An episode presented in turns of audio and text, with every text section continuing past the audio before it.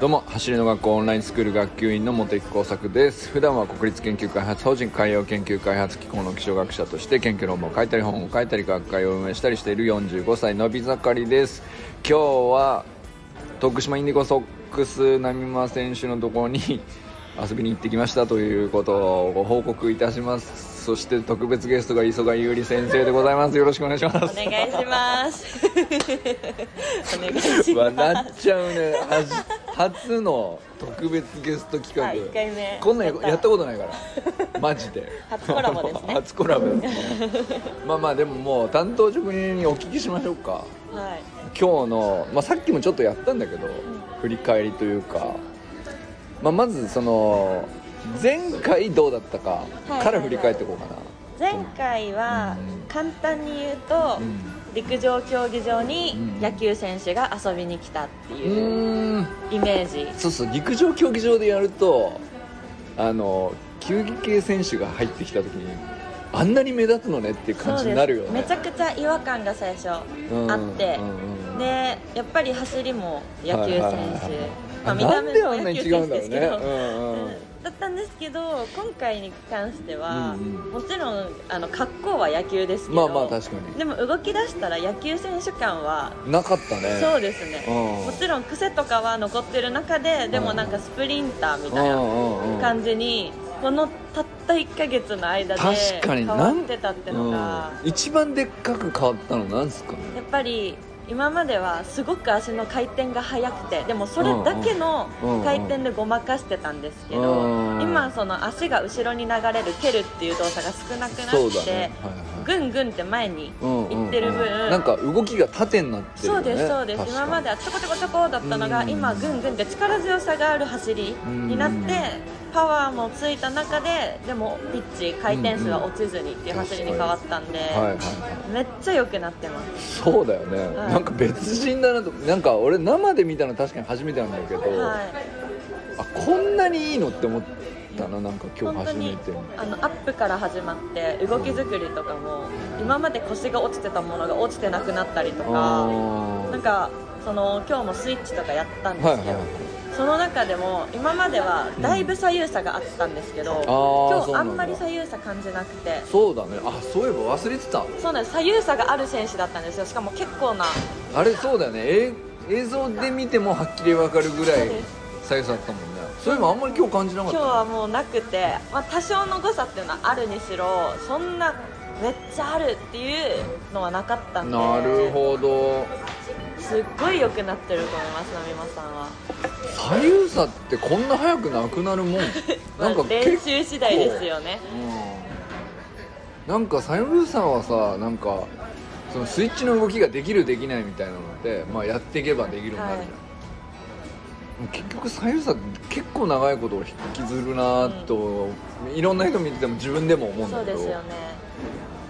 そういえばなかったね。全然走りも左右差があった人なんですけどそうだよね。だいぶなくなってて、うんうんうん。どっちの足もスムーズにこう横回転することなく前に前に全部来てたんで。なんか後ろから見てる時にまだその横のブレがちょっと残るなっていうのははい。まだ感じたけど。そうですねでも明らかにこうなんていうか思ってたのと違うというかまっすぐ前にこうどんどん離されていくっていうか 後ろから追っかけて。走ってましたもんねそう俺後ろから今日どんどん何回も追っかけたんだけどあこんなになんていうか綺麗に離されていくっていうかはい。気持ちよかったですねなんか。逆に。よかった。あの嬉しかったなんか。うう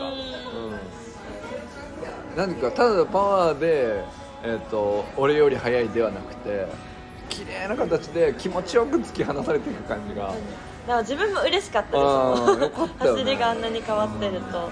あほんなんか本人もさ多分相当実感できてるいやでっていうのもきて。るだからあって私がえめちゃくちゃ良かったって言うとえでしょって感じで。そうだよね。そうだよね。自信ありげな感じもあったので、なんかうんもう先生に見てもらうためにもう俺やってきたんで待ってましたみたいうん、な感じが最初から結構あって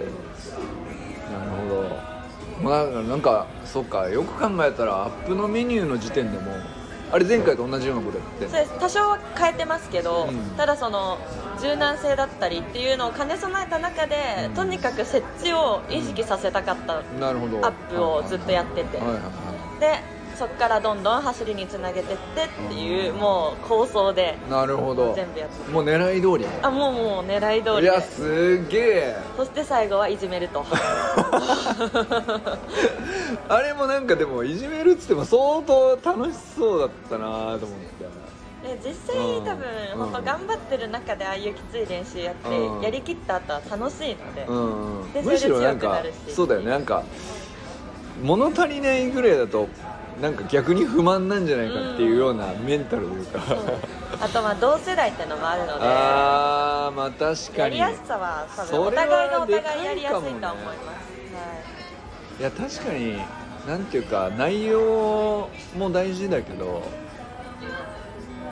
んか指導受ける時の関係性ってこう年上すぎても難しいもんあるし。はい、めちゃくちゃ多分指導者とのコミュニケーションとかっていうのが結局うんそこが一番になってくるので、ね。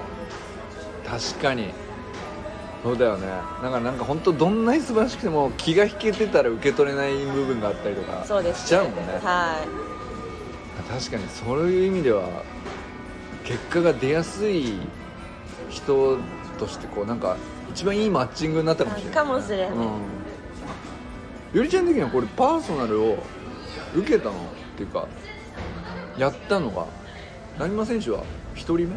初めて。初めて初めてが波間選あー。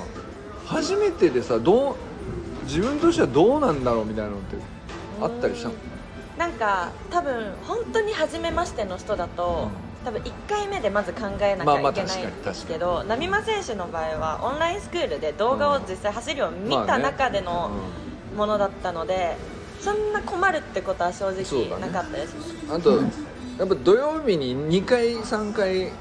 結構ちゃんと出てきてくれて、お話はできたの。うん、ゆっくり話してくれたしね。はじゃあパーソナル行くかって思ってくれたなんか動機とかい、どれぐらいのとこ目指してんのみたいなのを割とすごい細かく教えてくれてたしそうですね。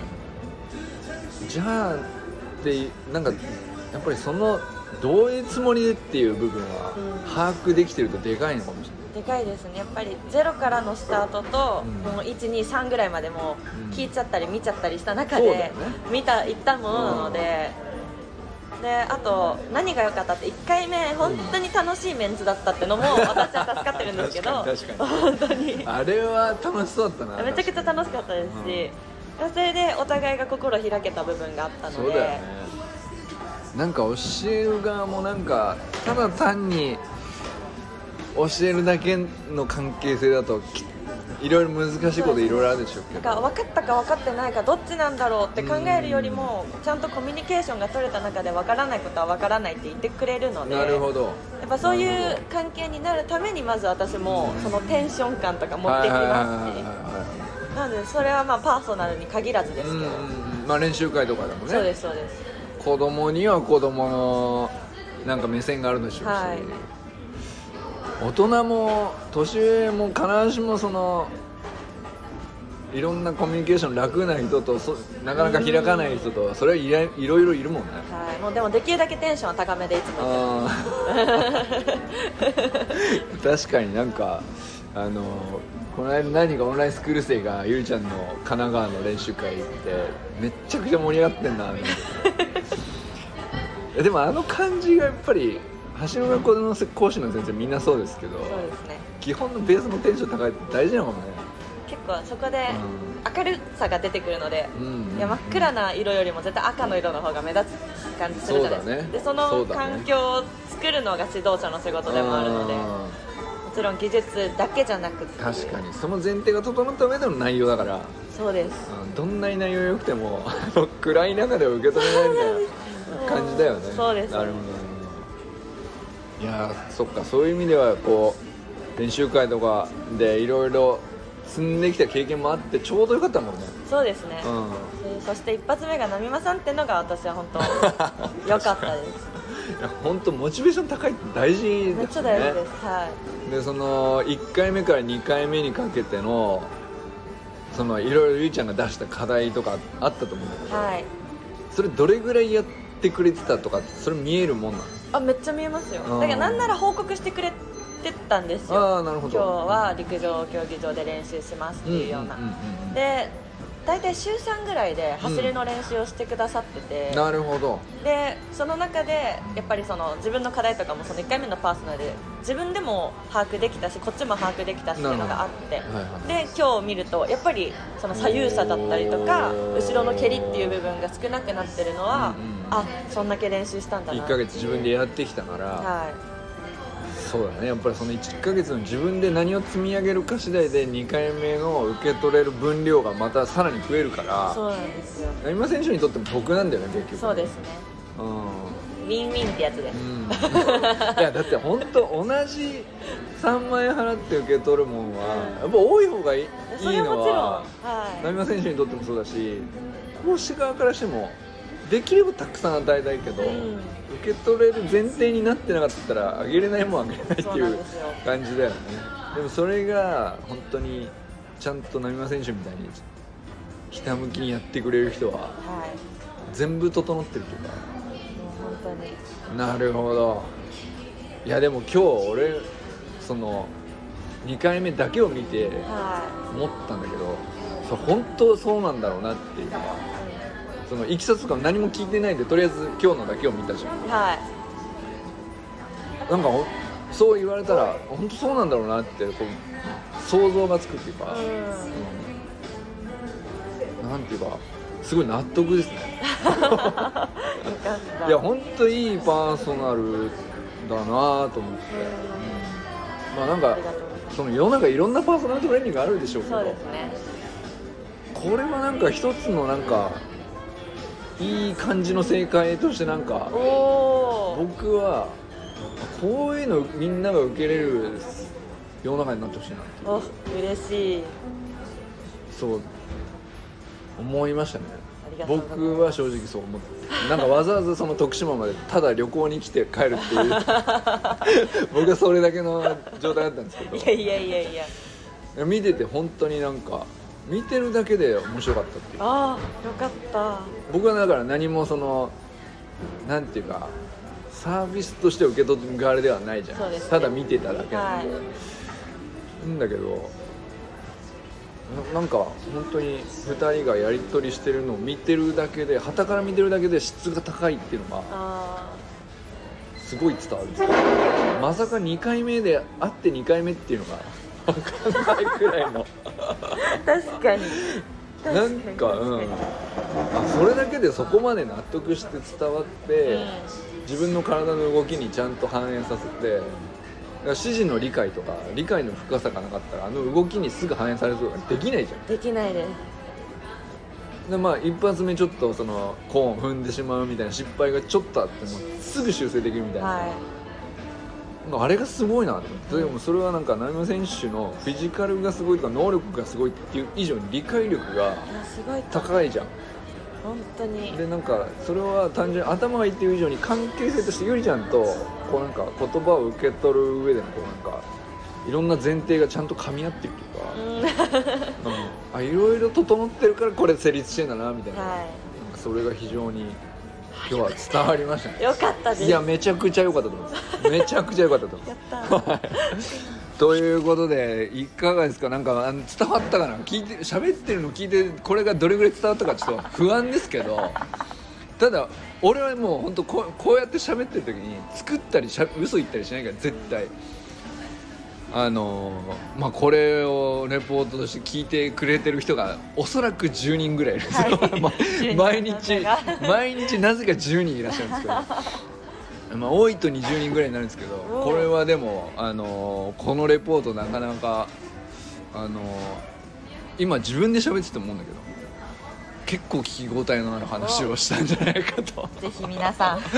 ねいやまあでも本当にモチそのモチベーションがはっきりしててクリアしたいことがあって、まあ、オンラインスクールで地道に積み重ねてちょっとずつ自分のペースでっていうのも全然いいことだと思うんですけど、まあ、本当にあの例えば3ヶ月後とか半年後までにこうしたいってはっきりしてるんだったらやっぱりパーソナルっていう正解は一つあるなっていうのは改めてもう本当本当納得した。